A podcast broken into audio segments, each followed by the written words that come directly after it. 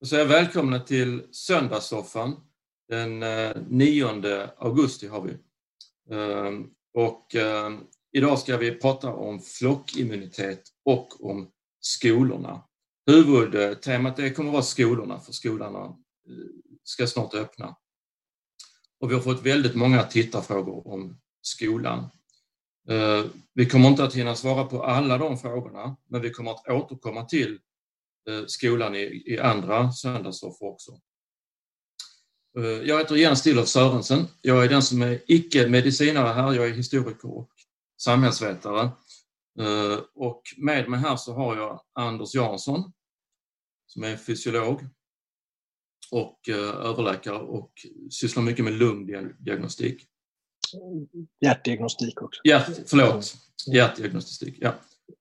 Claudia Hansson som är epidemiolog Mm. Och eh, Cecilia Nauklia, ni har alla varit med i Söndagssoffan tidigare så ni är kända för många, men jag ska ändå presentera. Cecilia är också eh, läkare och professor i medicinsk mikrobiell patogenes, vilket alla genast vet vad det är för någonting. jag försöker förstå varför man blir sjuk av virus mm. och bakterier. Mm. Jag tänkte vi ska börja prata, prata lite grann om flockimmunitet som är ett begrepp som har cirkulerat mycket och eh, eh, det är ingenting som är någon officiell strategi eller så. Det har aldrig uttalats att det skulle vara någon eh, officiell strategi från svensk sida. Men eh, det har ibland talats ganska mycket om när uppnår vi immunitet och vi måste uppnå någon slags flockimmunitet och så vidare. Så jag tänkte ändå vi ska ta upp det begreppet och diskutera vad är det för någonting och var kommer det ifrån? Och, eh, vad kan man säga om det? Och speciellt kanske nu i förhållande till när skolorna öppnar och semestrarna tar slut och, och eh, samhället öppnar upp igen efter en svensk naturlig sommar som alltid är en lockdown va, på, i Sverige. Så vill du börja med det och säga någonting om det Anders? Ja, det kan jag göra. Jag tänkte bara säga något väldigt kort om vad vi menar med alltså immunitet hos en enskild individ. Eh, och det kommer att vara en förenklad version, men som ska duga som bakgrund för att diskutera flockimmunitet. Eh, och då kan man säga att immunitet, själva ordet betyder att man inte är mottaglig. Det att även om man utsätts för smittämne så blir man inte infekterad. Det är liksom grunddefinitionen av ordet. Sen är verkligheten lite mer komplicerad. Men den vanliga mekanismen för att man blir som individ immun mot ett smittämne, det är ju att immunförsvaret har lärt sig att känna igen smittämnet genom att ha träffat på det tidigare. Och då kan immunförsvaret väldigt snabbt reagera och slå ner eh, virus eller bakterier som man utsätts för. Eh, så att man inte får en infektion. Eh, då. Och det är två mekanismer då som, som immunförsvaret kan lära sig av. Antingen då att man faktiskt blir, får själva infektionen, blir sjuk i den, eller att man vaccinerar sig mot den. Eh, I båda fallen så, så lär sig immunförsvaret att känna igen eh, viruset eller bakterien. Jag kommer bara säga virus i fortsättningen för att det ska gå lite fortare när vi pratar covid. Eh, men då är det så att det där med immunitet är ju inte helt... Eh, man kan få olika grader av immunitet av olika sjukdomar vilket gör det här besvärligare för att utveckla en flockimmunitetseffekt. Ehm, för att vissa eh, organ som, som mässling till exempel, där får man en väldigt stark immunitet. Man kan inte eh, bli sjuk igen i mässlingen om man har haft den. Eller, och är man, är man eh, vaccinerad enligt vaccinationsprogrammet så är det också en väldigt lång, eh, alltså att man är immun under lång tid. Efter infektionen blir man livslångt immun. Medan dess att andra infektioner eh, kan man bli smittad igen men kanske inte lika sjuk eh, kikhosta var det så innan man vaccinerade att man kunde bli infekterad igen men blev inte lika sjuk. Så finns det ju liksom specialfall också som HIV exempelvis som attackerar själva immunförsvaret vilket gör att man inte ens kan slå ner infektionen utan man blir ju livslångt in, pågående infekterad utav den och ännu mindre immun. Och jag har inte hittat något vaccin mot HIV. Det varierar väldigt mycket för olika eh, sjukdomar eh, hur bra immunitet man får. Eh, man kan också få en kortvarig immunitet som till exempel vid vinterkräksjuka. Man mycket väl kan bli sjuk eh, ett år senare eller så. Eh, då måste vi diskutera då, flockimmunitetsbegreppet. Vad, vad, vad ska det betyda? Jo, det, det beskriver en situation där även de individer som inte själva är immuna mot ett smittämne eh, skyddas av att så många individer i deras omgivning är immuna. Att viruset inte har någon förutsättning att sprida sig i något stort utbrott. Utan att eh, får man in smitta i det samhället där så många individer är immuna så klingar den infektionen av av sig själv. Och typexemplet på det, det är ju som i Sverige eh, mässlingen. Eh, där nästan alla vaccinerar sig mot mässling. Det innebär att även om vi får in tio fall av mässling så kommer inte de att sprida sig eh, effektivt i befolkningen utan den kommer att klinga av eh, sig själv. Det är det man, man menar med begreppet flockimmunitet. Eh, man kan ju tänka sig extremfallet, det är ju att alla är immuna mot en sjukdom i, i, i befolkningen. Då kan ju viruset inte spridas alls. Eh, eller andra extremfallet att man får in en helt ny smitta som ingen är immun mot. Eh, då, då kommer ju viruset att kunna smitta, eh, ha förutsättningar att smitta varje individ den träffar på. Eh, och i alla stadier däremellan så kommer man få en olika grad av bromsande effekt. Eh, men som sagt, själva begreppet handlar om att, att även individer som inte själva är immuna eh, blir skyddade av alla andra runt omkring som är immuna. Eh, sen tänkte jag säga en sak till och det är att det har ju debatterats väldigt mycket fram och tillbaka huruvida vi kör en citat flockimmunitetsstrategi, slutcitat, eller inte. Eh, och det är lite oegentligt tycker jag, man bollar mycket med ord. Eh, för att man kan säga att det finns två huvudstrategier mot att bekämpa covid. Eh, och det ena är ju då suppression, när man verkligen försöker slå ner infektionen eh, och mota den i grind så att så få som möjligt ska bli smittade. Och så hoppas man på att man får fram bättre behandlingsmetoder och förhoppningsvis ett vaccin. Eh, eh, så att man totalt sett får så få smittade som möjligt. Och en fördel med det är också att man under liksom hela det här förloppet då har väldigt lite smitta i samhället, eh, vilket gör att man exempelvis kan återuppta en hel del samhällsfunktioner som normalt och man kan låta riskpersoner röra sig ute utan att isolera sig. Den andra strategin är, kallas ju för mitigation. Och där har man ett helt annat mål. Eh, där vill man i princip sprida den här infektionen genom befolkningen så snabbt man kan för att, alla, så att, säga, att man ska uppnå en situation med flockimmunitet. Eh, men det enda som begränsar den då, det är att man får se till att det inte går så snabbt att man slår ut samhällsfunktioner eller sjukvården blir överbelastad. Men det är liksom den enda gränsen, utan där försöker man snarast anpassa det så att det här ska gå så fort som möjligt så att man kan återgå till en normal eh, samhällsform. Och jag tänkte bara att eh, vi kanske ska diskutera lite grann bara var vi, varför vi inte tycker att den senare modellen är så bra vid just covid. Ja, alltså, jag, jag håller precis med dig, eh, eh, Anders, om precis vad du har diskuterat. Och det var ju faktiskt mässlingen man såg den här naturliga eh, flockimmuniteten för första gången på 20-30-talet, där man såg att eh, ju fler som blev infekterade, framförallt bland barn, då såg man att eh, antalet infektioner gick ner. Och då började man ju studera det här och förstod att eh, det är just den här då, hur många som blir smittade i en befolkning för att man ska kunna uppnå det här indirekta skyddet, att, att viruset inte längre har så mycket plats att infektera nya individer. Och det beror på, eh, alltså när man uppnår den här flockimmuniteten, hur många som måste infekteras, den beror på hur smittsam en sjukdom är. Och det brukar man då eh, beräkna utifrån de här R-talen som har diskuterats mycket i media, alltså hur många kan en individ smitta till? Och vad det gäller just mässling så är det extremt smittsamt där vi har ett R-tal på kanske 17-18, alltså att en individ smittar 17-18 personer. Och då behöver man uppnå en väldigt hög nivå då av eh, flockimmunitet för att kunna få det här skyddet och den ligger på kanske 94 procent. Vilket betyder att det, det, där kommer man inte upp till i en, en naturlig infektionssituation. De här virusen eh, går inte så att de infekterar så många individer utan man kom inte upp i den flockimmunitet och kunde hålla ner infektionen för man kunde lägga till vaccinationen, precis som du pratade om.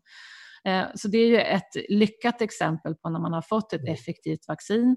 Man har kunnat, eh, man har kunnat vaccinera en stor del av befolkningen. Jag menar, just mässlingen ingår ju i vaccinationsprogram i många länder.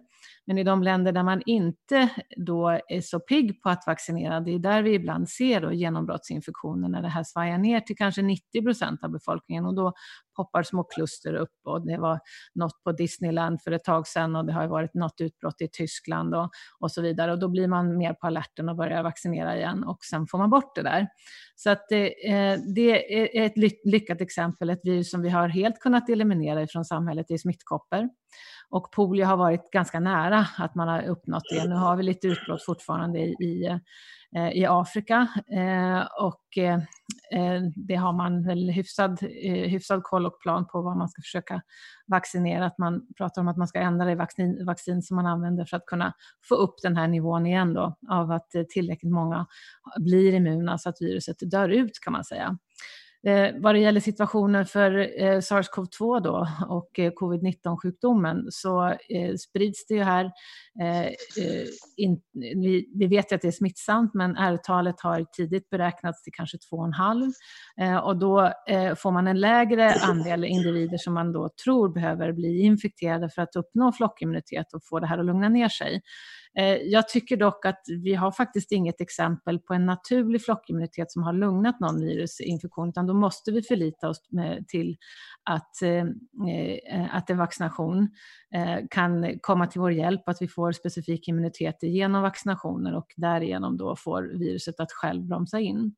Eh, vi har tidigare diskuterat i söndagssoffan och eh, vi har eh, också sett diskussioner i media om att viruset ser ut att lugna ner sig när det kommer till en nivå på kanske 20 procent någonstans infekterade individer. Och, och, det är klart att då undrar man ju varför viruset lugnar ner sig av sig själv och det är någonting som vi har lärt oss nu under våren och sommaren. Eh, och eh, den kan nog bli väldigt viktig när man tittar på eh, vart kommer den här epidemin att ta vägen. Och det kan vi inte riktigt idag bedöma och vi vet heller inte hur de vacciner som är under utveckling, det är tre stycken nu som har kommit så långt så att man, man gör större testningar hos en större ehm, eh, population. Och där vi har sett att i, i, i apmodeller så har de lovande, eh, lovande så att säga,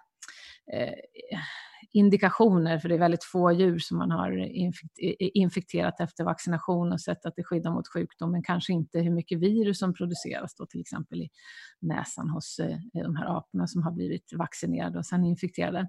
Så att det, det finns många frågetecken kring det. Vi har sett ett ganska bra immun, immunförsvar, men vad vi inte vet är hur länge de här antikropparna och T-cellerna som är olika sätt som immunförsvaret arbetar mot virusinfektionen, hur länge kommer de att kvarstå kvarstå. Som vi nämnde kring mässlingsinfektionen, så den vaccination som man ger i barnåldern, den ser faktiskt ut att ge skydd eh, i princip i hela livet. Ibland kan man behöva boostra på, vilket man gjorde när man fick det här utbrottet i Tyskland och även Frankrike för några år sedan. Eh, men i övrigt så tänker man sig att den här immuniteten kvarstår. Så ser det inte alls ut att vara för det här viruset och så har det inte heller varit för andra coronavirussläktingar. Där har man en ganska kortvarig eh, eh, immunitet, vilket betyder att man kan få en ny infektion igen. Eh, efter en kort tid. Och eh, det vi ser indikationer på för just SARS-CoV-2-viruset är att eh, de antikroppar som bildas, att 30-40 procent har förlorat dem redan vid två månader. Och det är klart att då blir det här väldigt, väldigt knepigt på sikt av att hur ska man kunna få en immunitet som både tillsammans med den naturliga immuniteten som kommer efter virusinfektionen och hjälp av vaccinationer, hur ska det hjälpa oss på sikt för att kontrollera viruset och då få det här att att dö ut på något vis. Och där har vi inte tillräckligt mycket kunskap idag, utan det är forskning som pågår och studier som eh, är både eh, kring den naturliga immuniteten som vi får genom infektionen och de vaccinationsstudier som pågår nu som kommer att lära oss mer om det. Men eh, vart det tar vägen, det är väldigt, väldigt svårt att, att säga om idag, tycker jag. Men då betyder, betyder det egentligen att om man har fått, att det skulle kunna vara så att man har fått det här på våren så kan man få det en gång till på hösten? Ja, vi har ju ett antal fallrapporter som har kommit nu och de kom tidigt ifrån Kina och de kom sen ifrån Sydkorea. Och då tänkte man att man kanske inte hade diagnostiserat viruset. Men nu har man helt klart flera fallrapporter, inklusive läkare faktiskt, som har varit sjuka först och de har haft ett positivt test och sen har de eh, under en tre månaders period, ofta har det varit, uppvisat flera negativa test och sen blivit reinfekterade och faktiskt flera av de här fallen blivit svårare sjuka mm. den andra gången de blir infekterade. Och det är också ett observandum förstås, men hittills har vi inte sett en uppsjö av de här eh, eh, patienterna, utan det har varit enstaka fall och de har rapporterats på olika sätt, både i media och i vetenskaplig litteratur. Så att eh, de är fortfarande väldigt få, men vi har heller inte gått igenom den här infektionen under en lång tid och vi har heller inte hamnat i en situation där en stor del av, av populationen har blivit infekterad och sen kanske då en, en del av dem har tappat den här mm. immuniteten. Eh, så att, ja, det är ett observandum och det skulle också tala för att en del kanske inte håller den här immuniteten på lång sikt utan att det här är någonting som kan gå runt och att man kan åka på det här flera gånger. Jag bara tänkte att om man ska känna att situationen är helt hopplös så kan man, man kan ju vända lite på det också och säga att att eh, det verkar ju i alla fall inte vara en stor artikel inom de första eh, sex månaderna, eh, så att säga, att man får reinfektion redan då, för det är ändå ganska få fallrapporter. Eh, men men det, det, det som är otäckt med det är att man, det kan ju tala för som sagt att det inte blir så långvarigt. Men, Nej, och det, är möjligt att det, bara, mm. Det är möjligt att det bara gäller en andel då, att de här som man har sett som mm är kanske 30-40 procent som har förlorat just antikroppssvaret efter två månader. Men vi vet ju inte mm. vad de har för T-cellsvar. Vi vet inte om de kan boostra på sin immunitet nästa vända. Vi vet inte om det är bara anekdotiska fall som då rapporteras har blivit sämre andra gången de blir infekterade. Men som sagt, det är möjligt att de, de 70 procent som, som har kvar sina antikroppar under längre tid, att de har ett bättre skydd under längre tid. Och det är vad vi hoppas mm. på. I just mm. want to add there's also another argument against going actually for herd immunity because it takes a long time. It's not a quick mm. fix. It's not something which you, even if everything would be ideal, would be managed in six months. It might take a year or two or three. And it's very unlikely in the present uh, situation that herd immunity, even if one would go for it, would be faster than mm. actually waiting for a vaccine. Och det because it takes a lot of time. Precis som du säger, och, och tidiga modelleringar på det här från England, då hade man räknat på att det skulle ta 11 år att uppnå flock, flockimmunitet. Yeah. Och det är klart att det är inte rimligt att hålla folk isolerade under så lång tid. Det andra problemet med flockimmunitet, om man kör infektionen genom befolkningen på det sättet utan att skydda alla till den bästa förmåga man har, eh, det är ju att väldigt många människor i så fall kommer att dö. Eh, mm. Därför att vi har en, någonstans kanske 0,7 till 1 procents dödlighet av viruset och eh, den är ju väldigt olika i olika åldersgrupper. Men om alla skulle då, om, det, om smittan skulle ha släppts fritt, då handlar det om att väldigt många människor kommer att behöva sätta livet till eh, för att vi ska mm. komma dit.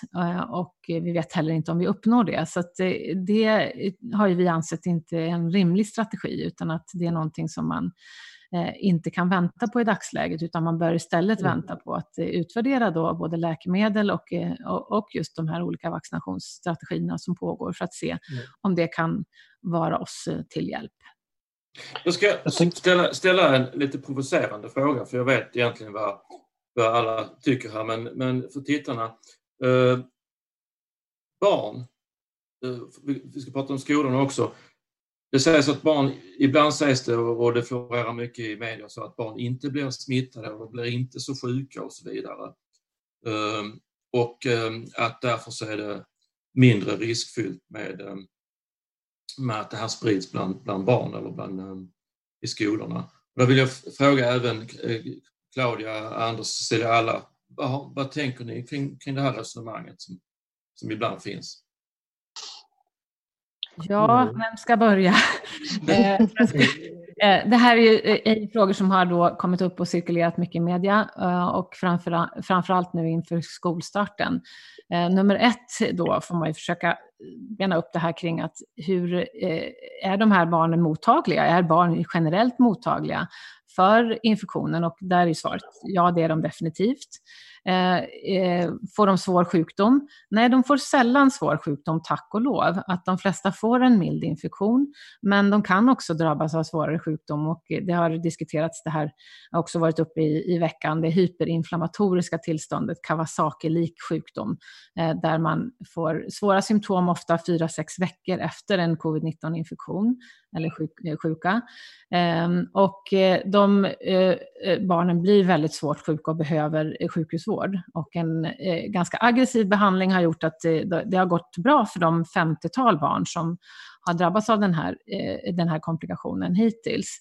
Eh, parallellt med det så har vi sett 32 barn hittills som har intensivvårdats och eh, ett barn som man har kopplat till eh, covid-19 som ska ha dött av, eh, av infektionen. Och, och, det är klart att det är inte så många, men eh, svaret på frågan kan man infekteras som barn?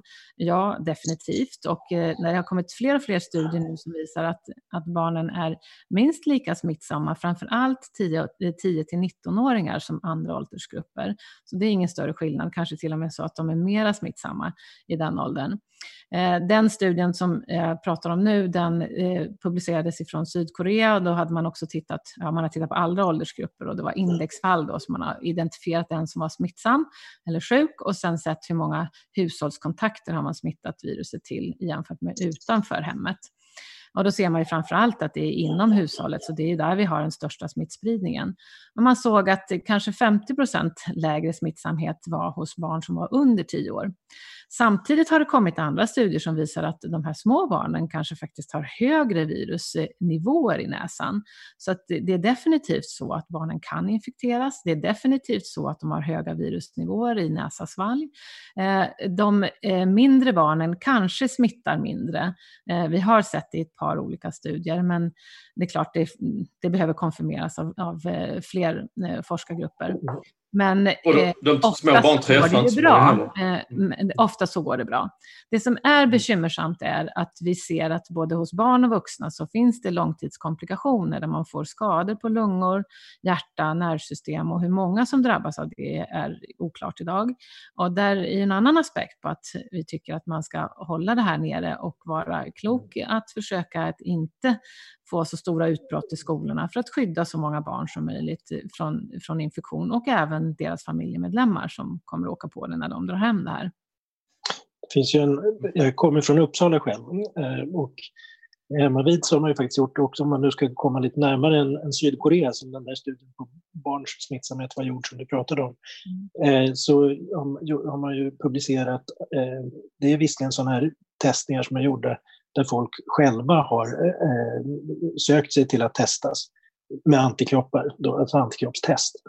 Eh, men där man i Uppsala då såg att överlag så var 12 procent av de som testades eh, eh, hade genomgått infektionen.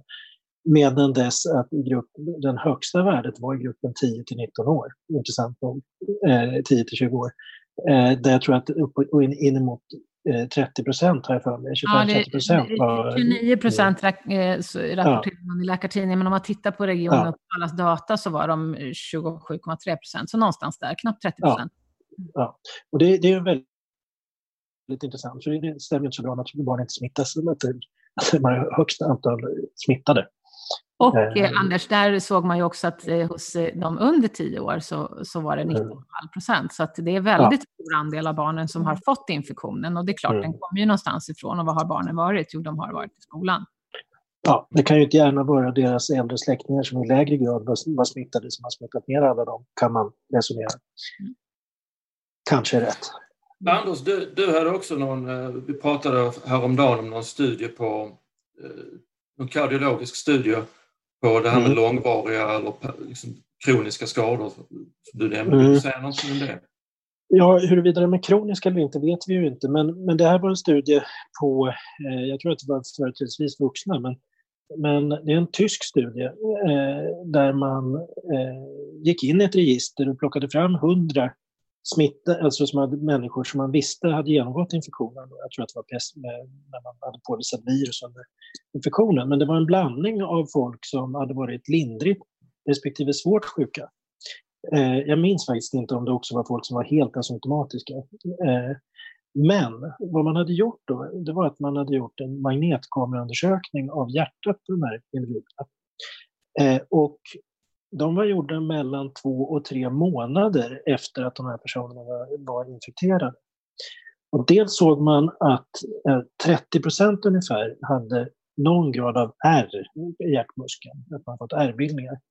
Men uppemot sex, någonstans kring, eh, jag, jag har dåligt sifferminne, men någonstans kring 65-70 eh, procent någonting, kunde man fortfarande se tecken på att det var en svullnad i hjärtmuskeln, alltså att det fortfarande finns en inflammation. Det behöver inte alls vara en pågående, eh, det är troligt att det inte är en pågående infektion fortfarande, men fortfarande så finns det en retning eh, av immunförsvaret i hjärtmuskeln. Och det är väldigt anmärkningsvärt att man kan se det så långt efter, eh, som två, tre månader. Och sen vet vi ju inte om det här ger, kommer att ge permanenta skador eller inte, eller om det kommer att spela någon roll för patienten. Så att hon får nedsatt hjärtfunktion på sikt, det vet vi inte. Eh, men det, är ju, det talar ju ändå för att man bör vara väldigt försiktig med att smitta ner folk. Om så otroligt många som 60-70 procent får en sån hjärtpåverkan som inte vet hur farlig den är. Nej, och det är precis samma sak man ser på mm. lungförändringar. Att väldigt många av asymptomatiska, faktiskt en majoritet, eh, uppvisar lungförändringar. De fångas sällan på lungfunktionstester utan istället så har de svårt att sporta. Det är exercise intolerance som vi säger, att de visar sig på att de inte riktigt orkar med att träna. Eh, eh, så det vet vi inte heller vad det står för på sikt. Eh, och samma sak har det kommit nu data på MR-undersökningar på hjärna där man också ser att man har svullnader i flera olika områden som ska, kanske skulle kunna förklara den kognitiva svikt som många beskriver och framförallt minnesproblem som också många beskriver efter, efter den här infektionen. Och tittar man på den förra sars-epidemin så såg man att ungefär 30 procent av både barn och vuxna hade framförallt de här lungförändringarna. Och de kvarstod efter, eh, efter ett år och eh, det finns vissa uppföljningsstudier som har gjorts efter 15 år och där de här patienterna faktiskt fick de här kroniska skadorna. Så att eh, eh, det, även om vi tror att de flesta får en mild och eh, många får också en asymptomatisk infektion av eh, den akuta så att säga, infektionen som cirkulerar just nu, så vill ju vi höja varningens eh, finger för att vi faktiskt inte vet hur det här kommer att påverka eh, både barn och vuxna, vuxnas mm. fysiska och mentala hälsa på sikt. Så därför har vi tyckt att det är försiktighetsprincipen som borde råda, att man faktiskt inte vet och därför så bör man göra det man kan för att begränsa smittans spridning i samhället. Det låter inte som någonting man vill varken ha själv eller eh, utsätta barn för. Eh, Nej, så säger vi här hemma. Det här vill vi inte. jag, jag, jag, tänkte, jag, ja, förlåt, Anders. jag tänkte bara prova en liknelse på er, om, för att se om ni tycker att den håller. Um, alltså, därför att vad jag tänker mig att flockimmunitet är ju liksom i sig en bra grej. Liksom. Den frågan om det går att uppnå med det här eh, smittämnet och, och liksom till vilket pris och så vidare. Eh, men, men, men jag menar, om man, om man så att säga har som aktiv strategi att smitta igenom befolkningen snarare än att minimera antalet fall. Vad man egentligen gör då, det är att man orsakar, alltså det är samma sak som att man skulle införa ett vaccinationsprogram eh, med ett alldeles fruktansvärt vaccin. Nämligen ett vaccin som, som dels dödar många människor eh, att vi vet att det dödar många människor, som vi inte vet vad, vad det har för långtidsbiverkningar. Vi har inte testat i djurförsök. Vi har inte testat det på människor förut, eh, någon gång i historien.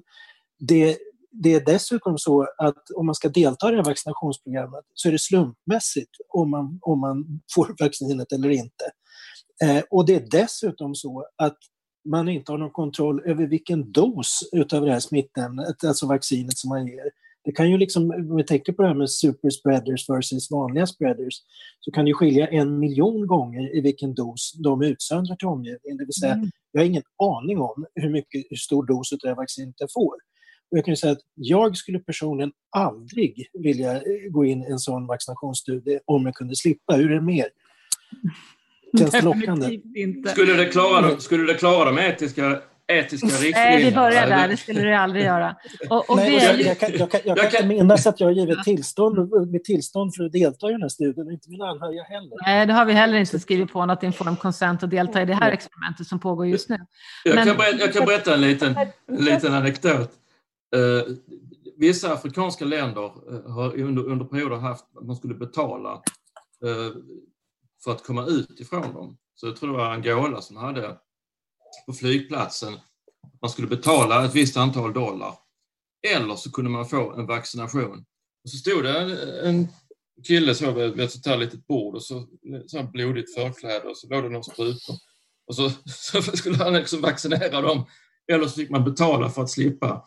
Och de flesta valde att betala för att slippa för, för att komma därifrån. Claudia, du hade... No, I, I just wanted to add, I still think that also one can keep schools open and still try to get the transmission as low as possible. If you look really at the example of, of Germany, you see that it is not a one side and the and the other side. We we know how how difficult it is for a society if the schools are no, not open, and it's also clear how how difficult it is for children not to go to school. In Germany now, they really and they really are eager to keep the transmission as low as as possible. That's really the the the goal. So they have now very clear uh, um, hygiene concepts in each of the schools, and it's, for example, as we know that there's a lot of clusters, uh, uh, cluster transmission. They try to limit the interaction, for example, between the classes. So they tell the students, so you keep in a class, so you go uh, uh, maybe at 8.15 into your class, and the next class go, goes at, uh, um, at 8.20 so these are all things to that there's not so much interaction. So if there's a case in one group, it is not about closing the whole school. So some of the federal states have now started to, um, after this uh, school uh, holidays, to, to wear mask, which it is not clear how long they will, uh, will use it. They will also do studies to see whether it's really reducing the spread and what it must, uh, what it will do. But there is a very uh, clear um, goal of really keeping the schools open, but keeping them safe and reducing transmission through schools and within schools really as low as, as possible. There is an ambition and mm. the ambition in the country is really clearly keep transmission as low as possible, as low as we can manage as a society. Seeing also the what it somehow cost, what it costs the society to do it, and also what is possible within this society and uh, within the, uh, the health system. And I just want to say also one thing which is which is often really not not not seen. They clearly believe that actually for the whole society and for the whole economy, it is best to have the transmission as low as possible. Claudia, I just want to summarize what you say in, in Swedish and uh, to continue because uh, uh, Så bara för, för att summera vad du har sagt på svenska. Eh, och vi kommer naturligt över på skolfrågan. Och det exemplet Tyskland där man verkligen vill hålla smittan nere, men man väljer ändå att hålla skolorna öppna. Men man har vissa specifika åtgärder för att, för att hålla smittan nere. Och det ena är munskydd. Eh, och det andra är att eh, om, om man upptäcker smitta i något, på något ställe så stänger man ner den sektionen. Men bara, men bara en klass? En klass, ja. En, upptäcker man, ja. Precis, man stänger, upptäcker man ett fall i en klass så stänger man ner klassen och isolerar tillfället, har karantän för att stoppa eh, klustersmitta. Eh, så man försöker direkt slå ner på när man upptäcker de här fallen. Ja. Eh, och det kräver ju att man har en, en väldigt frikostig testning eh, och att man ja. kan följa upp de här smittkontakterna. Och det är så som många länder planerar att göra nu inför skolstarten i höst. Ja. Eh, att man ska ha eh, väldigt frikostig testning och man följer upp och smittspårar och karantänsätter kring sådana här smittoutbrott därför att man vill hålla smittan nere. Problemet i Sverige är att vi inte riktigt har haft den den synen att vi ska hålla nere den smittan till varje pris och faktiskt försöka begränsa det här utan att vi lite mer har ja, försökt att hålla smittakten låg men inte på en minimal nivå. Det har inte faktiskt varit eh, It's also much more efficient the testing. So the testing costs the society only 40 euros, that's 400 crowns. Yeah, so it's mm. much cheaper and it's a societal cost. So it's not mm. about uh, uh, somebody getting it cheaper or, or, more expensive because there's much more economy of scale, there's much more efficiency in the system with the testing. Men varför är testningen billigare i Tyskland? Yeah. Varför är den så dyr?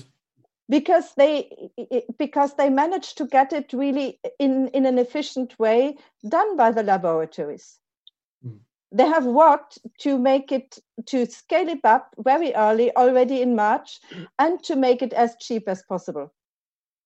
So it is a it's a difference of one to four and one to five, which makes which gives Germany much more possibilities. So it will cost them as a state much less if they, for example, say we test all teachers every two three weeks. Yeah, that mm. cost that would cost the state much less than it would cost the state in uh, in Sweden because the testing is so much more expensive and that's I mean that that is a is a very important uh, uh issue. Dels så tycker jag en, en viktig sak som inte översatte av det Claudia sa är ju att det finns ett antal väldigt enkla åtgärder man kan göra i skolorna för att hindra smittspridningen utan att stänga dem. Och där, där är ju exempelvis då att man förskjuter rasterna. För man vill ju helt enkelt att varje klass ska egentligen bara umgås med klassen och inte med folk från andra klasser. Och då kan man ju stänga in smittan. Och det är sådana här enkla åtgärder som att förskjuta raster och att man inte har lunchrast samtidigt som alla andra. Och när man har det så sitter man klassvis och man kanske har öppna fönster etc. Så enkla billiga åtgärder eh, som man kan göra eh, för att minska smittan. Att alla träffar färre mm människor helt enkelt, att man inför olika barriärer. Ja, och att man då kan, att man då, får man in smittan så räcker det med att man stänger av en, alltså att man isolerar en klass, inte en hel skola med tusentals elever, vilket ju blir problematiskt. Men hur ska sen, vi veta det nu om vi inte ska testa de som är under 16 år? Det blir svårt. men men okej, okay, men okej. Okay.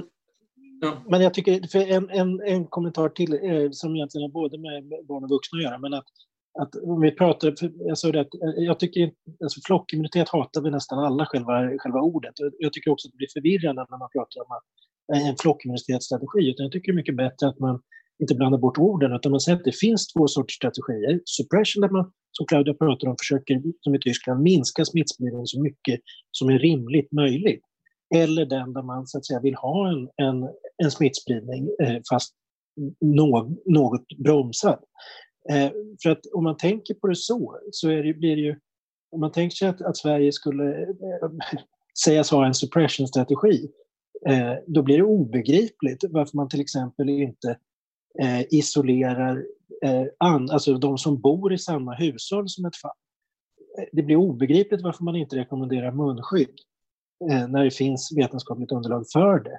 Och det blir obegripligt att man inte har satsat stenhårt på provtagning och smittspårning. För mig i alla fall. Så för mig är det uppenbart att oavsett vad vi säger så är det inte en suppressionstaktik vi har använt oss av hittills utan snarare en mitigation. Det är väl också intressant att det fortfarande spekuleras i vad är egentligen den svenska strategin? Och att, eh, ja, att alltså, här vi, måste man gissa sig fram. Ja, alltså vid ett tillfälle i Aktuellt så, i våras så, så sa ju Tegnell när han fick frågan om om hur man skulle tänka när Storbritannien valde väg. De började ju med en mitigation-taktik och gick över till en suppression, dock för sent, så att de fick en stor smittspridning. Men då sa, så var Tegnells budskap att det finns bara en strategi och det är att bromsa. Och det är det alla gör. Och det är ju helt enkelt inte sant. Det är uppenbart att taktiken skiljer mellan, och åtgärderna skiljer mellan oss och de flesta andra länder. Yeah.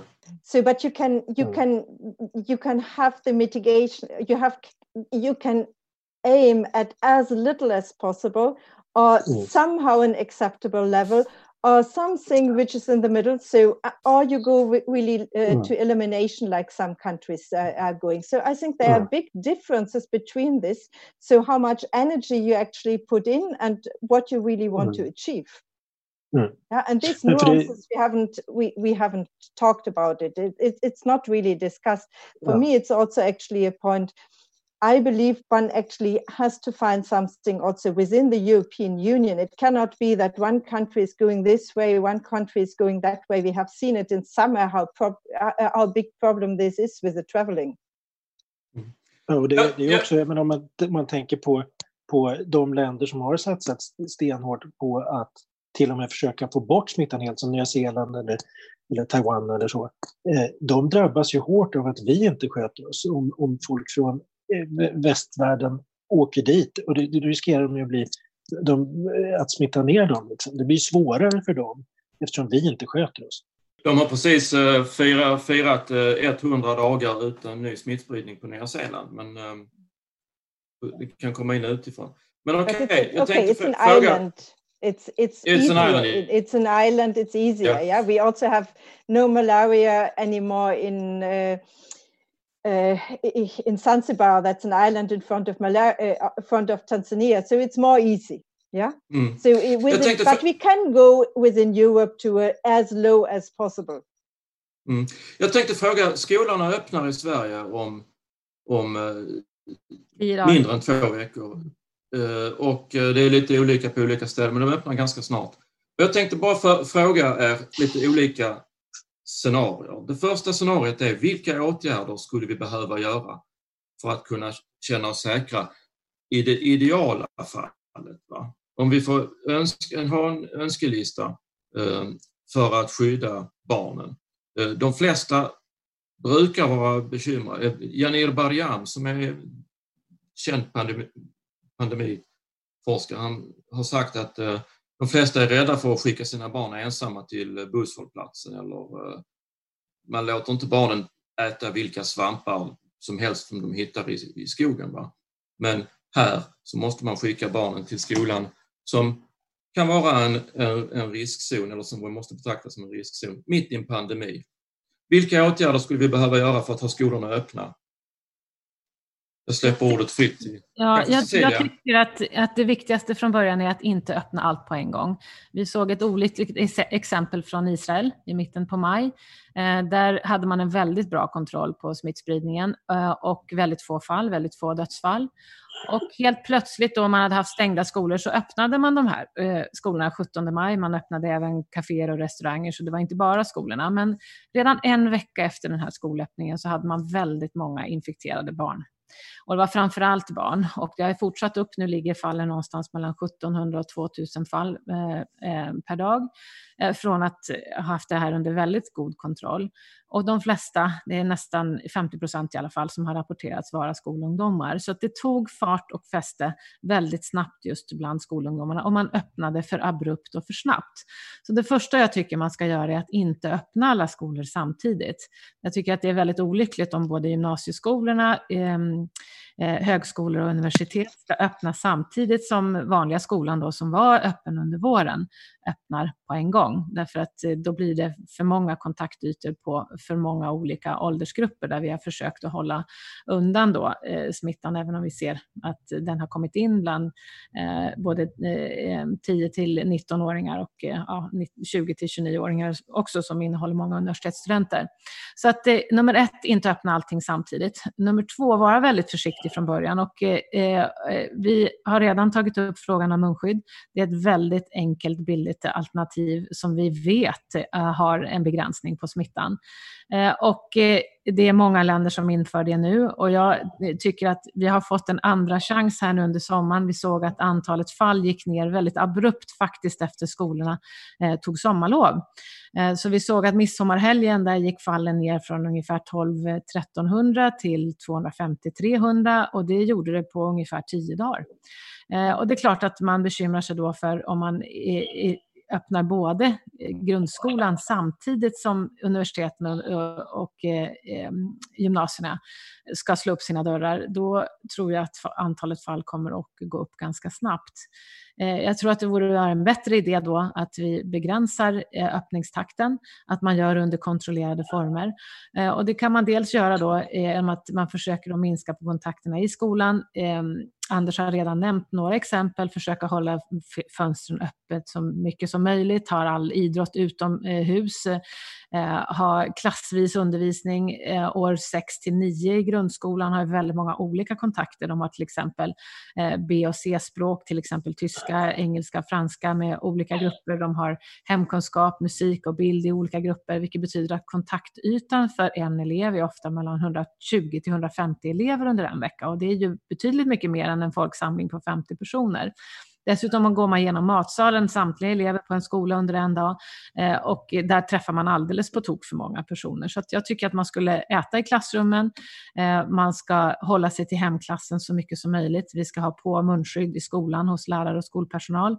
Eh, och Barnen. gärna öppna som sagt i, i, i långsam takt, att låta gymnasierna vänta. Ska man öppna dem så tycker jag till exempel att man kunde öppna för förstaårsstudenterna först Eh, så att de får komma tillbaka först och så ser man om det funkar. Då kan man då eh, bjuda in eh, år två, år tre. Och, och som sagt vara väldigt generös med provtagning och eh, idag så är det många skolor som väljer att inte informera om det är något barn som är smittat.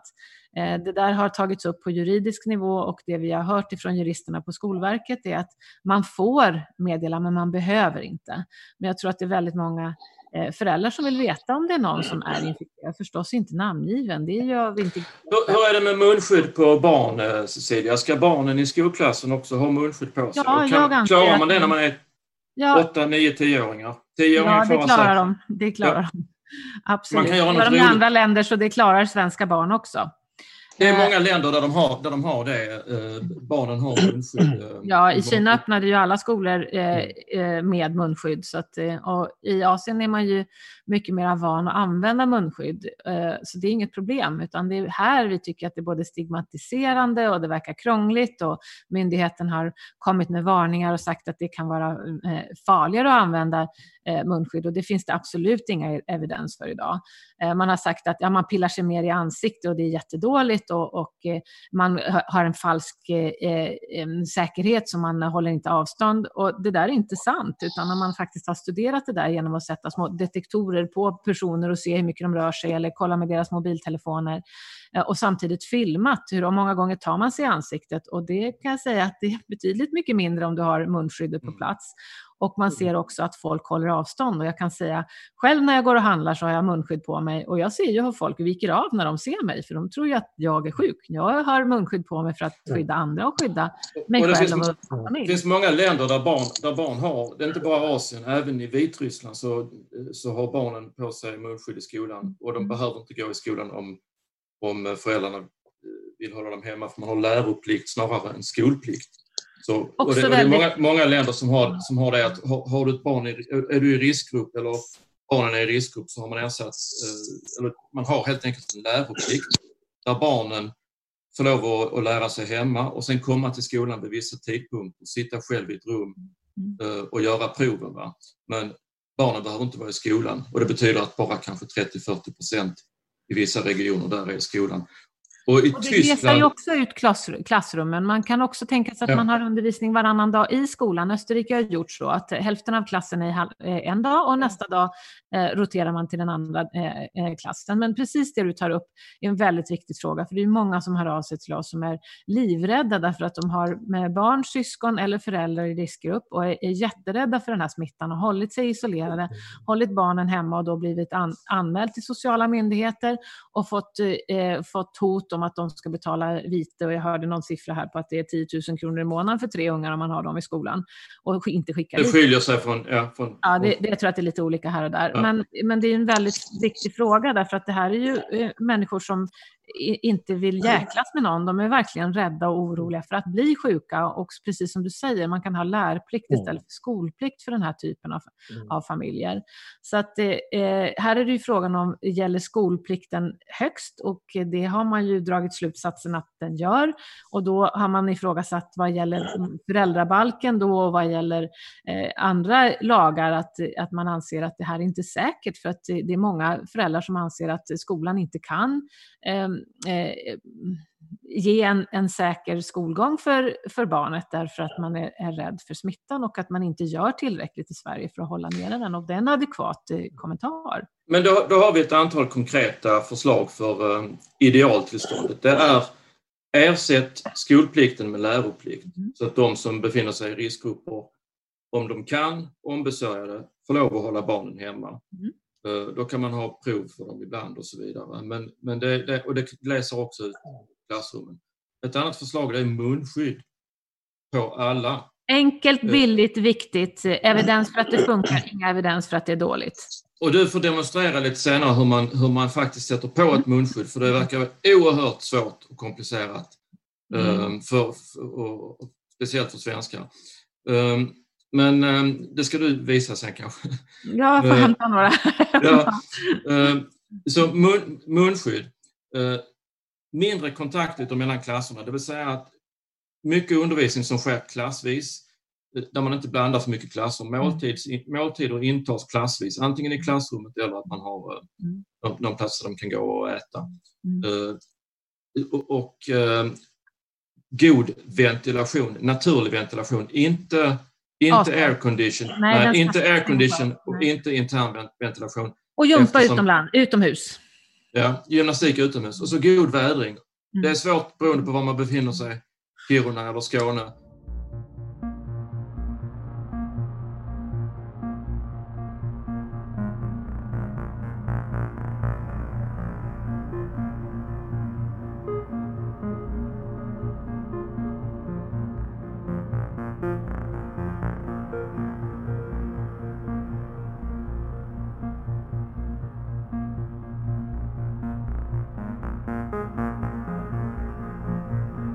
Ja, och det här är ju inga åtgärder som vi säger ska vara för evigt. Och, eh, och så säger man att när vi föreslår sådana här strategier så säger man så här, ja men vi är gnällspikar och alarmister och säger att nu har vi ju ingen smitta och den är så låg. Ja, den är inte jättelåg men den har gått ner väldigt, väldigt mycket om man då jämför med andra, eh, andra länder. Man tycker att det är katastrofalt med 112 i, i Danmark och vi hade 211 samma dag i, i Sverige och det är på samma nivå eftersom de har en mindre befolkning. Men eh, det är klart att, eh, att eh, det vi oroas för är ju när vi öppnar skolorna och istället för att vänta och se vad som händer då, faktiskt ta chansen, den andra chans vi får, att hålla det här under kontroll och skydda så många barn och, eh, och skolpersonalen och deras familjer som möjligt. En, en sak till. Testning, testing, spårning, testing, isolering. Så utöver de här, utöver glesare klassrum, eh, eh läroplikt istället för skolplikt, munskydd på alla, mm. Gympa utomhus, god ventilation, så måste man ha testning, spårning och karantän, alltså isolering ja. av de personer som har varit i kontakt med eller har bekräftats eller misstänkts eh, smittade. Ja, eh, och här stöter vi på upp... patrull för Sverige eftersom ja. vi nummer ett nu säger att vi begränsar testningen för, för eh, barn och ungdomar under 16 år. Det är oklart för mig varför man har gjort så, men det är så det ser ut i, i de flesta regionerna tror jag idag. Man har svårt att få testning och det är klart att då kan vi inte följa upp de här. Sen har vi också diskuterat i söndagssoffan eh, eh, tidigare att eh, hur ska smittspårning ske? Idag får man ett, ett provsvar och sen så ska man då ringa runt själv och, och det är inte någonting som stöds av, av svensk lagstiftning, utan här är det smittskyddsläkaren och den behandlande. Det måste vara professionella. ansvar för det. Mm. Eh, och, och sen är det då att, att vi, vi, vi anser att man ska hålla hemma och det är många andra länder som gör så att eh, familjen ska vara i karantän när någon är sjuk i familjen eftersom det här är några som, som är de mest utsatta. Det är där vi ser att vi har mest smittöverföring. Och det är klart att om de går ut och om de är asymptomatiska, kanske till och med superspridare, så kan de smitta det här vidare utan att, att, ha en aning om det. Om vi får på de här personerna munskydd blir det en annan sak också. Mm. Därför där ser vi att vi får ner smitt, smittrisken kanske till och med till 90 procent om både eh, sender och receiver, alltså både den som skulle kunna smitta någon och den som kan bli smittad, eh, kan, eh, kan minska då risken för att få viruset. Så det här är bara en win-win situation eh, för alla och eh, även om vi har en god situation i Sverige nu så, så tycker vi att, att man ska ta då tillfället i akt att göra de här ytterligare begränsande åtgärderna för att faktiskt få det här under kontroll och kunna harmonisera med våra andra mm. nordiska länder och andra eh, stat, eh, EU med EU-länder för att vi ska ha en samsyn kring de här frågorna, att vi ska kunna agera mm. gemensamt enligt gemensamma mm. strategier. Just nu är vi väldigt ensamma. Och sen en sak till som, som Claudia nämnde i Tyskland, att om man testar, man måste ha regelbunden testning. Det här är idealtillståndet fortfarande. Frikostig och regelbunden. Frikostig, ja. regelbunden testning. Och upptäcker man ett fall i en, i en klass, som, som Claudia nämner att man gör i Tyskland, så stänger man ner klassen för att hindra klustersmitta. Mm. Eller för att stoppa det. So first of all, yeah. to understand Germany, the one issue is we have a federal system. We have really differences in the different states. Yeah, and that is also because they have a lot, a, a very different uh, um, uh, transmission. Mm. So, and there are some countries, uh, some of the states now really going uh, going towards free testing, something every uh, two weeks and really uh, recognizing the cluster spreading. So the idea is to, if there is any hint for uh, for a spreading in a cluster, then really to uh, shut this down in a very selective way. And then mm-hmm. actually they are discussing if one should go away from the two weeks uh, uh, isolation or quarantining of those who had contacts, and actually to say probably they would be uh, positive within five days. Yeah, and then they actually, if they are not positive in five days, maybe they can go uh, go back. That is, I think, what we could test now in the autumn to go away actually to this long uh, quarantining, which might be a problem for the uh, for the economy, and maybe that we don't need. Yeah, but it's still better to isolate and keep people uh, home for a long time than not to do this at all. Jag ska bara summera lite på svenska. Claudia säger att det är olika delstater, det är 16 olika delstater i Tyskland. Och smittspridningen ser olika ut i olika delstater. Så där har man olika åtgärder beroende på var, om smittan är hög eller inte. Och det är egentligen en partiell nedstängning. Det är egentligen samma som man, man gjorde i Sydkorea. Ser man att det blossar upp någonstans, då kör man en slags nedstängning där och isolerar, spårar. Norge är väldigt ja. effektiva på det nu också. Mm. Norge också, ja. Mm. Och tyskarna fixar det där. Eh, frågan är om Sverige skulle kunna klara av att ha samma det är klart att vi gör, och särskilt när vi har fått med, ner smittan till den nivå som det är nu. Det var ju halvt ogörbart som situationen såg ut i april. Men just nu så, så har vi fått ner de här smittalen och vi kan diskutera senare om varför vi tror det är så och var man tror att det här kan ta vägen. Jag kan säga att eh, jag var ju förfärad tidigt under epidemin, sa att eh, vi får ju lära oss efter resans gång att de, eh, de strategier som vi då rekommenderade från svensk myndighetshåll och eh, eh, vad man gjorde då för halva eh, eh halvdan eh, eh, nedstängning kan vi inte kalla det, men, men att man eh, verkligen försökte begränsa sociala kontakter och få in social distansering i, i många olika sammanhang. Att, att det hjälpte oss väldigt mycket och kanske mer än vad vi hade kunnat förväntat oss. Och, och sen såg vi att, att epidemin utvecklades på ett helt annat sätt än, än det vi hade förutspått om det här viruset hade kunnat gått bärsärkagång, alltså där vi inte har nått, något skydd. Och, och det det har visat sig är att det finns någon form av eh, begränsning av, av epidemins eh, framfart när man har kommit upp till kanske någonstans 20 procent. Man har pratat om den här burnout-effekten. Att varför var det inte fler på Princess Diamond som hade 3700 passagerare och det stannar på, jag tror det var 779 fall, ungefär 20 procent. Eh, och eh, de hade gemensamt gemensam ventilation, de kom inte därifrån och, och, eh, och ändå blev det inte fler. Och det där har vi sett i, i Stockholm, vi har sett det i, i eh, flera olika sammanhang, att någonstans där ser det ut att lugna ner sig. Och jag kan inte se att det är på annat sätt än att vi faktiskt har någon, något skydd i befolkningen som hjälper oss att begränsa virusets eh, smittspridning. Och, och, det gör ju att, att vi hoppas att inte vi ska komma tillbaka till katastrofsituationer, men vi kan faktiskt göra väldigt mycket för att ta kontroll över den här situationen här och nu. Och det är viktigt att göra det nu när vi ska träffas på arbetsplatser och barnen ska tillbaka till skolan, att göra det här under kontrollerade former. Men då ska jag ställa nästa fråga.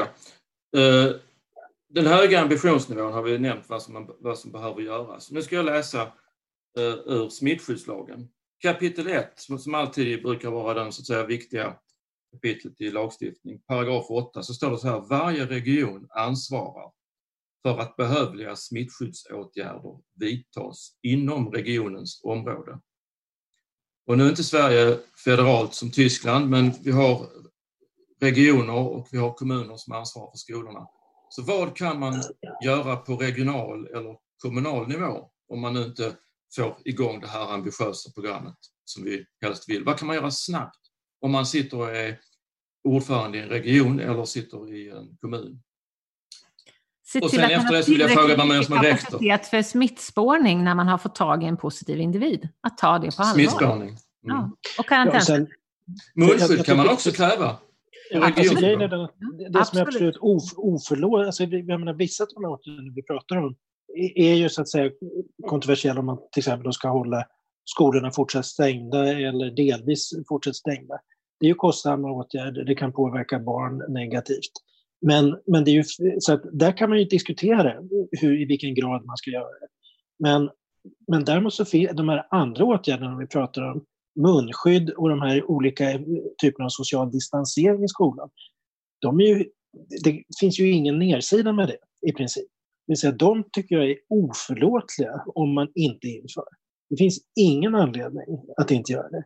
Eh, och, ja, det är det, det, är det liksom, vi måste åtminstone vidta det som, det är det vi inte har gjort i Sverige. Vi har inte vidtagit de åtgärder som är billiga men ändå effektiva. Och vi visste men, faktiskt ja, inte, Anders, vilken mm. effekt de skulle ha. Nej, utan nej. Man, man tjafsade om det tidigt, men nu vet vi ju faktiskt det och då finns det ju mm. ingen anledning att vara, att vara motvallskärring mot mm. alla andra. Nej, och jag menar, utan faktiskt det, det, göra de här billiga sakerna som, som ser ut att ha bättre effekter än till och med en lockdown. Mm. Bara ja, det, men, folk men det betyder att även regionen, ja, om, det, även, även, om, jag, även om regeringen och Folkhälsomyndigheten inte rekommenderar eller reagerar, om de är passiva, så kan även en region eller en kommun själv bestämma sig för en rad enkla åtgärder. Skåne har ju eh, varit tidigt ute med det. Yes. Ja, man, kan, man kan öka distansen mm. i skolorna, man kan, man kan ha munskydd. Mm. Förlåt, vad sa du Cecilia? Jo, att, eh, Skåne har ju varit tidigt ute med det här. De var eh, duktiga på smittspårning, de har haft, haft eh, låga antal eh, smittfall jämfört med eh, andra storstadsregioner. Och nu har det varit på tapeten om man ska införa munskydd på framförallt kollektivtrafik. Jag, jag vet inte om man har diskuterat för skolorna, men att, att eh, regionsledare där, jag vet inte på vilken nivå, om det är på, på kommun eller, eller länsnivå, men att just i Skåne... Ordförande i regionen, ja. ja. Ja, precis. Att, att där diskuterar man nu om man ska, ska göra någonting för att skydda sin befolkning bättre. Och det mm. tycker jag alla regioner ska ta till sig, att det är enkla åtgärder vi faktiskt kan göra nu. Vi har en andra chans. Låt oss hålla det här nere. Låt den här smittan inte ta fart igen och sätta klorna i, i med barn och vuxna som vi inte vet hur, då, hur deras hälsa kommer att påverkas på sikt. Nästa, nästa nivå då är om ingenting händer på nationell nivå, alltså från regeringen och den lämnar walkover här i den här frågan. Mm. Och inte regionerna reagerar speciellt mycket. Vad kan man då göra om man är rektor på en skola? Eller vi kan börja med, alltså på den, på, jag tänkte gå ner på nivå, eh, kommunnivå och sen enskilda rektorer och sen avsluta med vad, man, vad man, kan man göra som förälder va? eller som lärare. Så jag skulle vilja ställa den frågan till er allihopa också. Ja, jag tror att här behöver man ha en samordning på eh, kommunal nivå och eh, jag har ju haft kontakt med våra barns eh, rektorer och eh, med eh, ja, i linje upp och där kan man säga så här att nej, de följer ju direktiven som kommer ifrån Skolverket och Skolverket följer Folkhälsomyndighetens direktiv. Och där har man tyckt att man inte har någon, någon möjlighet att göra på annat sätt. Jag tycker ju att man faktiskt har det. Och jag vet att det var en rektor i vårt rektorsområde som tidigt gick ut efter sportloven och sa att att de barn som har varit i Italien, Eh, där vi då visste att, att vi kunde ha en, en risk med att de hade blivit infekterade när de var och åkte skidor på sportlovet, att de eh, uppmanades, att, eller de fick stanna hemma och skulle få hjälp med då undervisning under karantänsättning under de där två veckorna som var väldigt viktiga. Det var ju många kloka företagsledare som höll vuxna hemma, men barnen skulle till skolan. Och hon gav då möjlighet, den här rektorn, till att barnen skulle kunna få stanna hemma, men hon fick ju direkt eh, påbackning från eh, högre instans Eh, på skolförvaltningen och sa så där får hon inte säga. Så att eh, jag tror att man behöver ha en gemensam diskussion och, och gå från regionnivå och säga att nej, man bör då ta den här eh, eh saken till diskussion att hur kan vi göra för att smitta, eh, smittan inte ska komma in på skolor och ta fart framför allt. Eh, därför att det är ju ett första fall, tio första fall och sen så går det snabbt. Mm.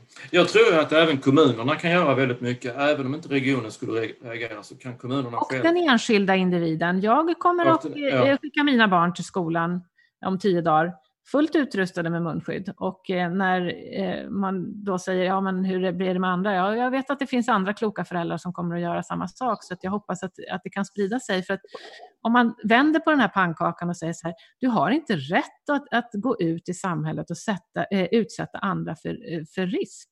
det här är ju samma sak som man gör i, med, inom rattfylleri, att du dricker inte en flaska vin och sätter i bilen och det är inte för du kör ihjäl dig själv, men du sätter andra eh, i risk att köra ihjäl någon annan. Och det är faktiskt så att om du inte vet att du är smittad, om du inte vet om du är en asymptomatisk superspridare och du träffar på någon stackars gamling som är på affären, ja, de kan faktiskt få en infektion som de inte klarar av.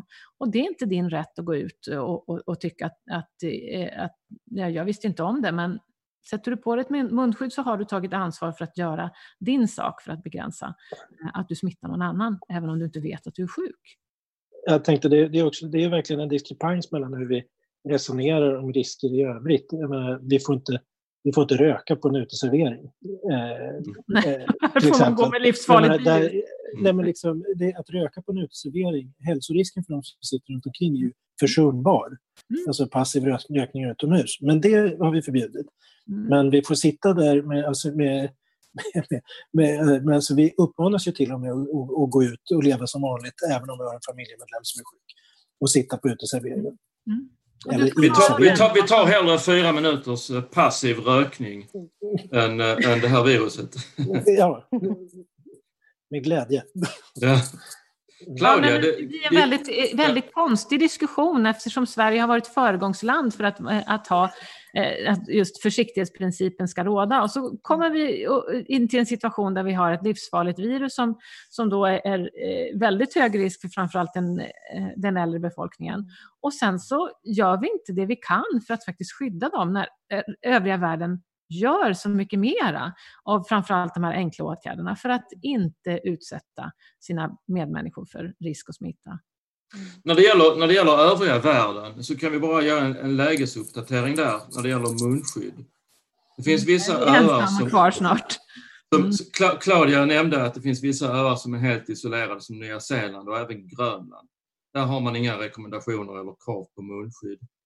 De behöver inte ha men, det, för de har ingen bortsett, De behöver nej, inte precis. Ha... De behöver inte det för ingen spridning. Samma med Norge. De har så låg smittspridning så att jag, jag Eh, tycker att eh, de är inte övrigt, i skamvrån de inte satt på folk med munskydd. Men vi har så hög smittspridning fortfarande i samhället så vi ska stå i skamvrån. Mm. Det är 170 länder som har, äh, har munskydd. Och de som inte har det, det är Sverige, det är Somalia, det är Sudan, det är Syrien, det är Jemen, det är Bhutan, det är Burundi och sen är det några öar i Mikronesien. Eh, som inte rekommenderar eh, munskydd. Så vi är snart ja, Norge då, Sverige kontra. Mm. Vi har fina kompisar i det där. And it becomes very quickly a new normality. It is, I mean, here in Germany, it's not perceived as something, at least by the largest part of the population, as something which is disrupting. So most people actually see it, okay, Men it is like this. We want to we want to protect the rest of the population and we do it.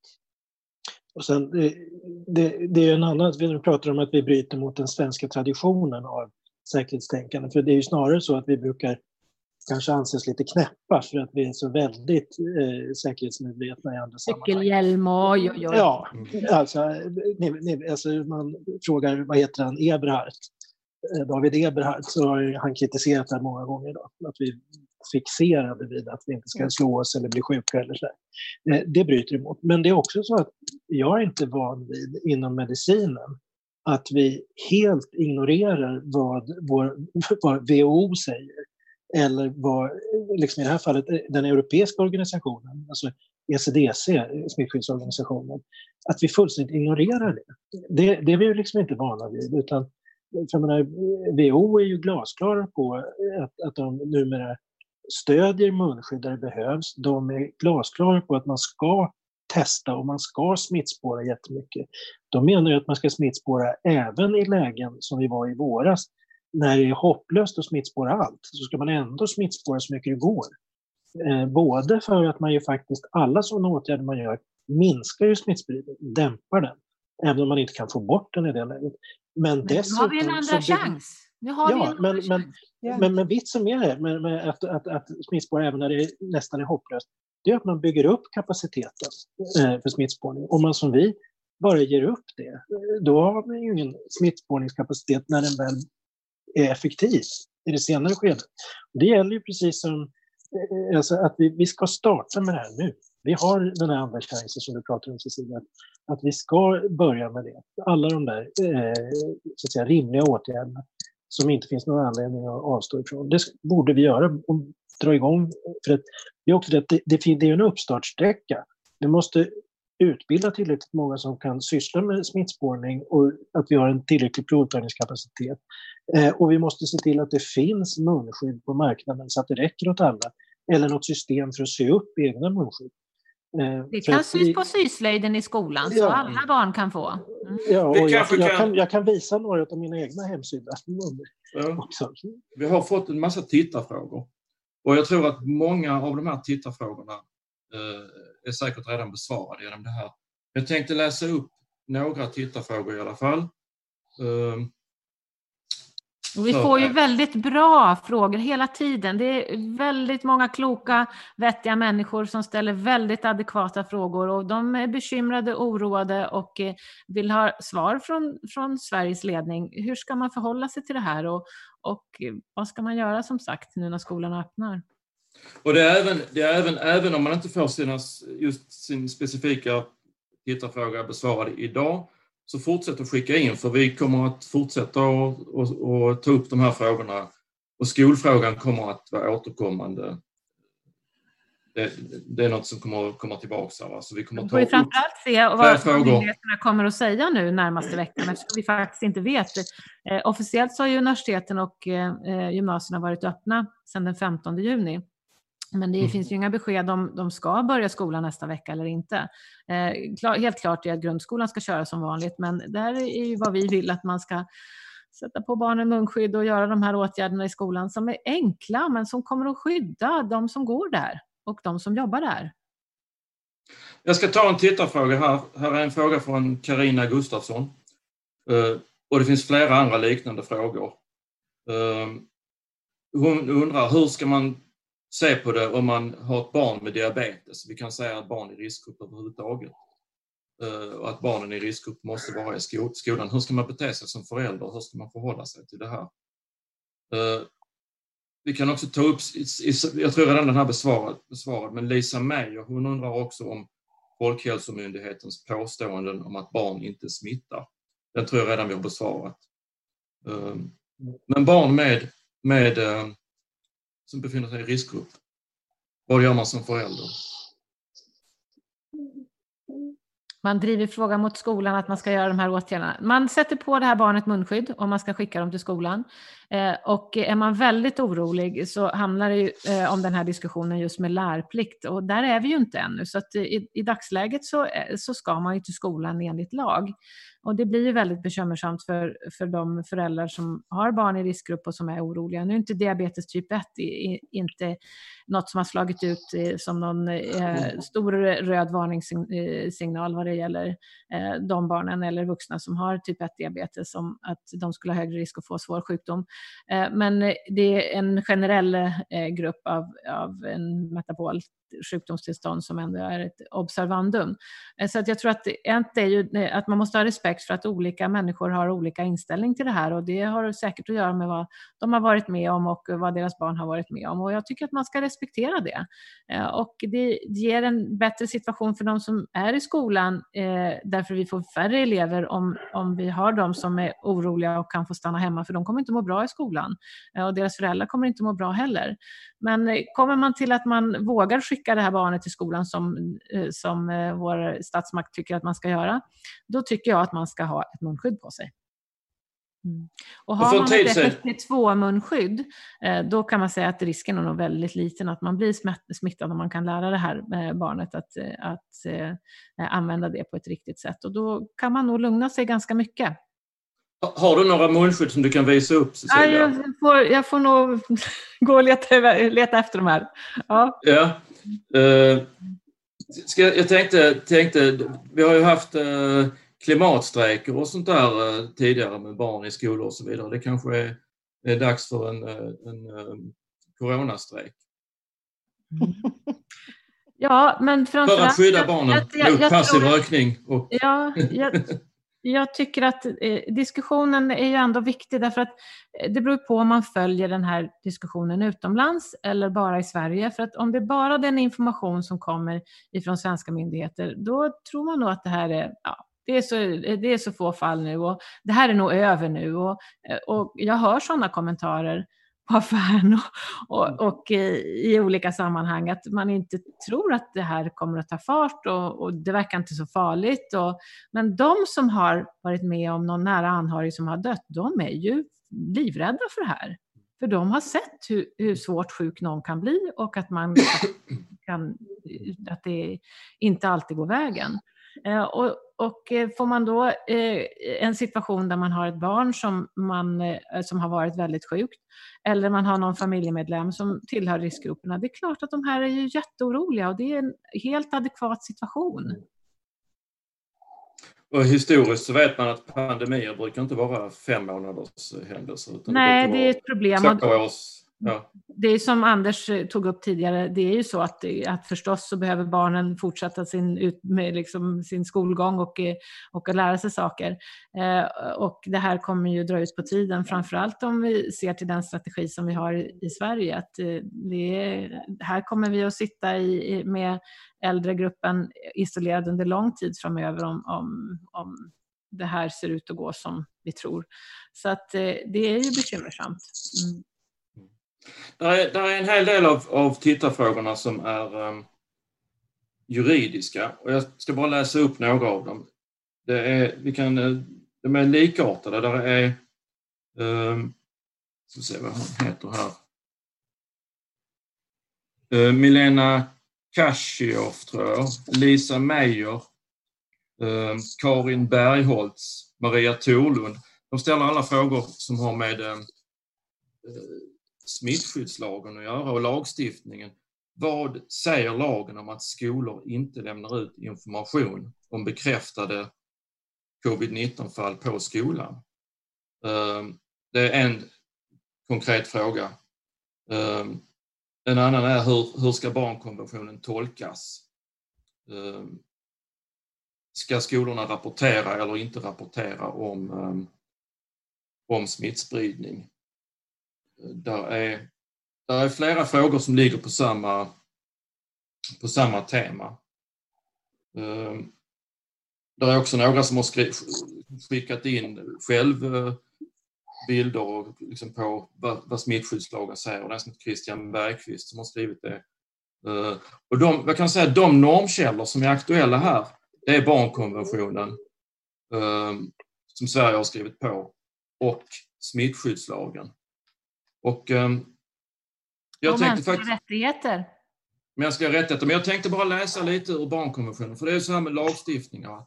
Du kan ha normkällor, du kan ha lag, lagar, internationella konventioner och så vidare. Men i slutändan så är det någon som ska tolka dem. Det är människor, det är jurister och det är någon som måste lyfta det här och processa om det. Men barnkonventionen säger alltså så här, eh, punkt 3. Konventionsstaterna åtar sig att tillförsäkra barnet sådant skydd och sådan omvårdnad som behövs för dess välfärd med hänsyn tagen till de rättigheter och skyldigheter som tillkommer dess föräldrar. Punkt 5 i barnkonventionen säger att konventionsstaterna ska respektera det ansvar och de rättigheter och skyldigheter som tillkommer föräldrar. Och punkt 18 i barnkonventionen säger föräldrar eller vårdnadshavare har huvudansvaret för barnets uppfostran och utveckling. Dessa, dessa ska låta sig vägledas av vad som bedöms vara barnets bästa. Och jag tänkte läsa några punkt, paragrafer ur smittskyddslagen också, det, det, som kan vara intressant att ta upp här. Det är kapitel 1 paragraf 8, det gäller regionen. Varje region ansvarar för att behövliga smittskyddsåtgärder vidtas inom regionens område. Jag tolkar det som att det ger regionen möjlighet att själv bestämma att man ska införa munskydd eller glesare eh, klassrum och så vidare. Eh, Eh, Kapitel... De måste fortfarande följa smittskyddslagen och där hade vi ju i söndagssoffan... Det här, är, det här är smittskyddslagen? Detta ja, men smitt... där ja. Som är, är mycket kunnig inom här och som har, har arbetat som medicinalråd i de här frågorna. Så att, eh, han säger att lagen är glasklar i, i det här läget av att eh, man kan inte i, i dagsläget lägga över smittspårningens eh, ansvar på eh, den som är sjuk, utan det här står eh, den behandlande läkaren, smittskyddsläkaren, för. Mm. Och sen, och sen, och sen eh, några frågor till här som, när det gäller om, om man ska lämna ut information om det finns covid-19 på skolan eller inte. Kapitel 2 i smittskyddslagen, tredje paragrafen, säger att regionen och under regionen smittskyddsläkaren ska se till att allmänheten har tillgång till den information och de råd som behövs för att var och en ska kunna skydda sig mot smitta. Och det sjätte kapitlet, andra paragrafen säger att i smittskyddsläkarens uppgifter ingår att se till att allmänheten har tillgång till den information som behövs för att kunna skydda sig mot smittsamma sjukdomar. Ehm, mm. Det här är problematiskt på flera nivåer och eh, eh, bäst vore ju att, eh, att eh, juridisk kompetens faktiskt ska se över de här fråga, frågorna på ett mer sammantaget sätt, tycker jag.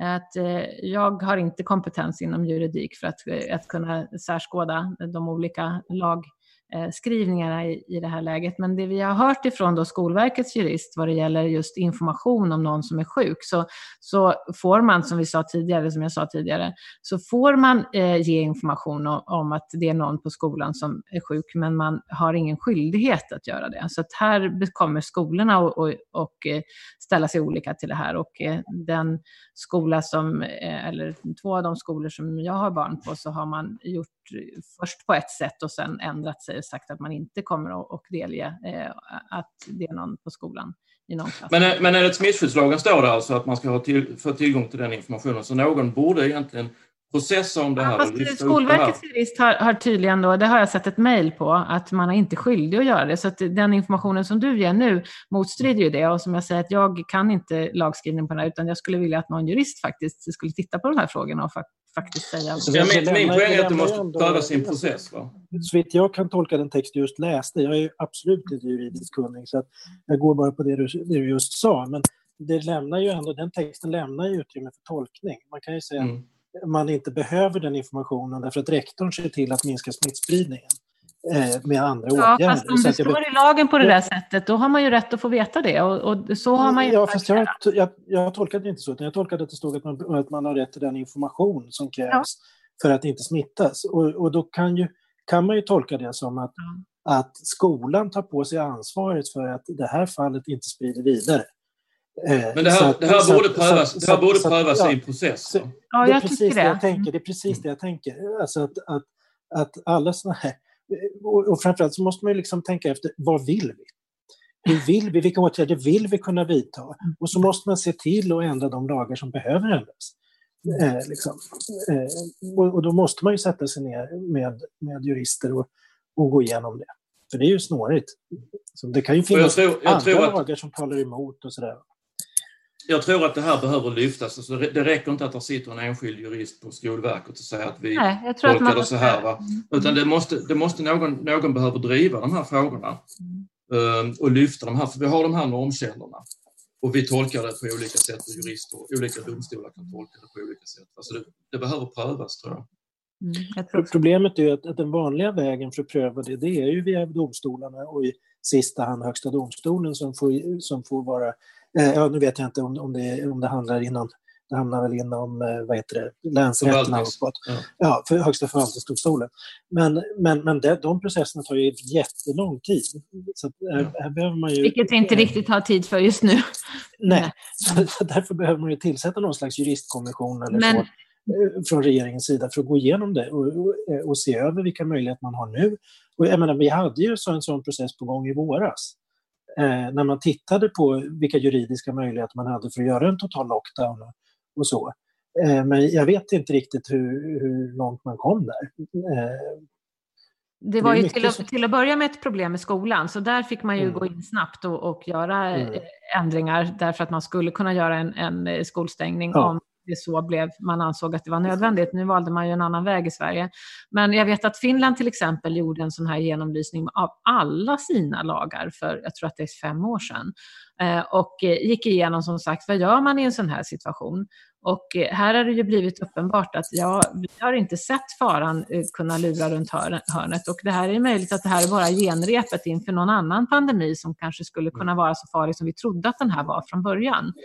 Eh, och eh, det betyder ju att eh, vi behöver ju ta det, det, här till oss. Och vi har ju fått se från andra kommissioner som har gått igenom hur gick det med den stora skogsbranden till exempel och, och hur är det beredskapen i samhället för att, att ta hand om krissituationer och, och, där är vi ju inte jätteduktiga kan man säga. Och vi verkar inte lära oss av våra misstag där heller så det här blir oerhört viktigt. Jag menar, vad gjorde vi med våra beredskapslager? Vi hade inte skyddsutrustning tillgänglig men eh, i Finland där kunde man bara ta nyckeln och låsa upp de här förråden och använda dem. Och här stod vi liksom och, och kunde varken få upp eh, kapacitet att, att, få skyddsutrustning in i sjukvården och på äldreboenden och vi fick inte upp testkapaciteten därför att man var inte förberedd. Trots att man hade sett det här komma under då januari, februari, så i mars så stod man ju och var helt oförberedd. Och även nu så fortsätter man och har inte riktigt förberett.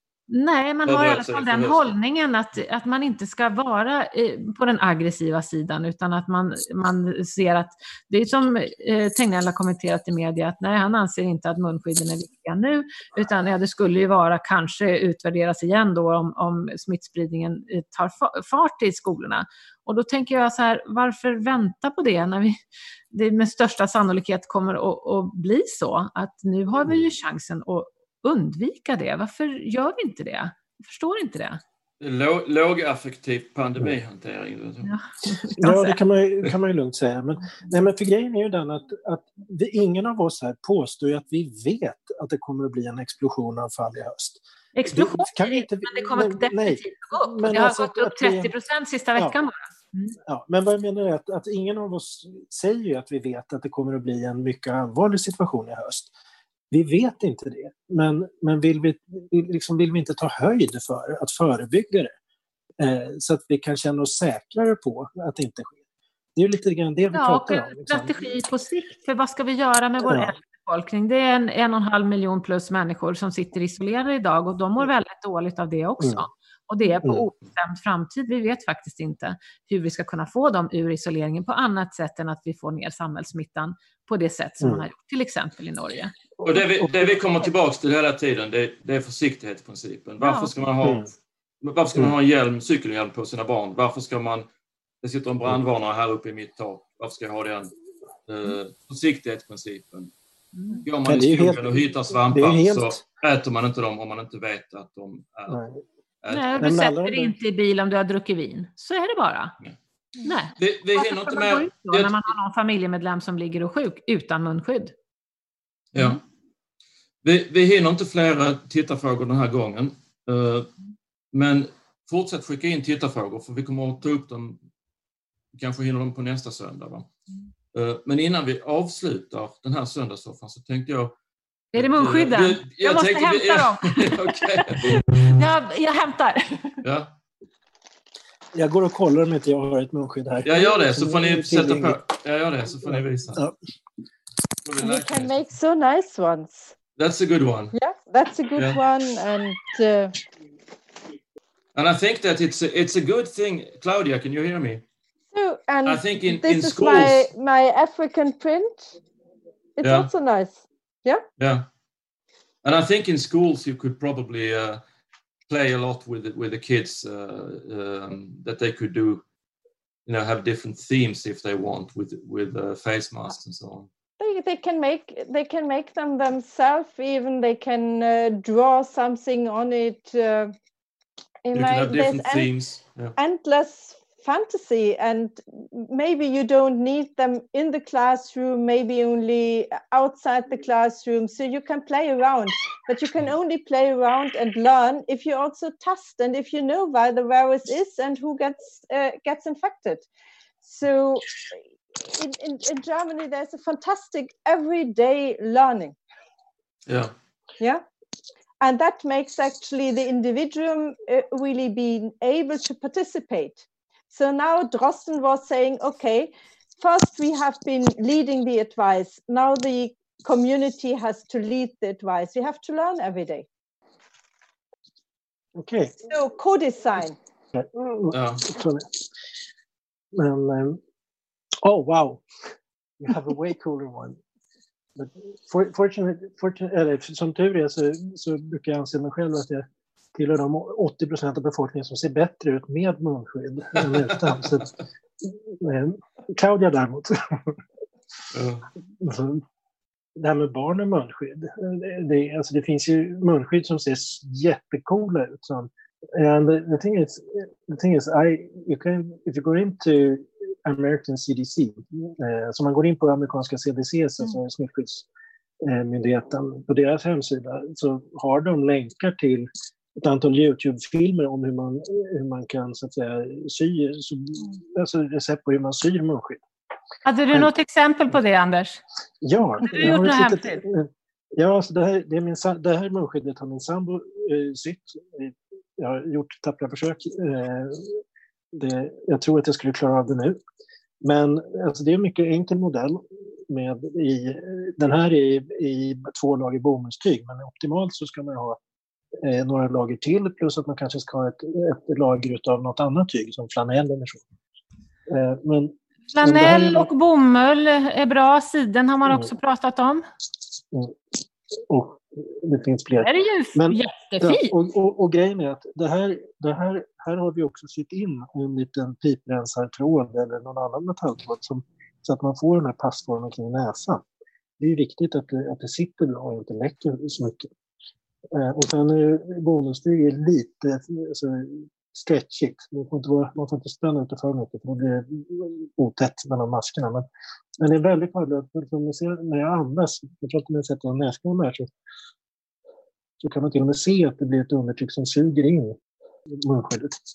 Jag kan säga, spanska sjukan började också, det var ingen som hade munskydd i början men det slutade med att alla hade mm. munskydd. Nu har vi alla ett mun, varsitt munskydd. Jag har ett sånt här enkelt men jag har ingen aning om hur jag ska sätta på det så jag frågar jag läkare Cecilia. Ja, helst inte på huvudet. Nej. Då kan vi säga att vi vill ju, precis som Anders har satt på sig där, att både näsan och munnen ska vara inne i det där. Både näsan och munnen samtidigt. De här munskydden som vi mm. använder i sjukvården, det är precis som Anders har, en liten piprensare eller en liten metallgrej här då som man kan, kan böja. Och den ska ju förstås sitta högst upp. En del sätter den under hakan och det är inte riktigt meningen utan det är att den ska komma över näsan så att man kan trycka till den där. Och sen så sätter man helt enkelt den här och knyter dem bakpå om man har en sån här. Och du har en enklare som är bara runt öronen. Och sen sätter man fast den här så här. Men eh, det är inte alla som gör det. Så vi har ju sett exempel på när man har munskyddet så där.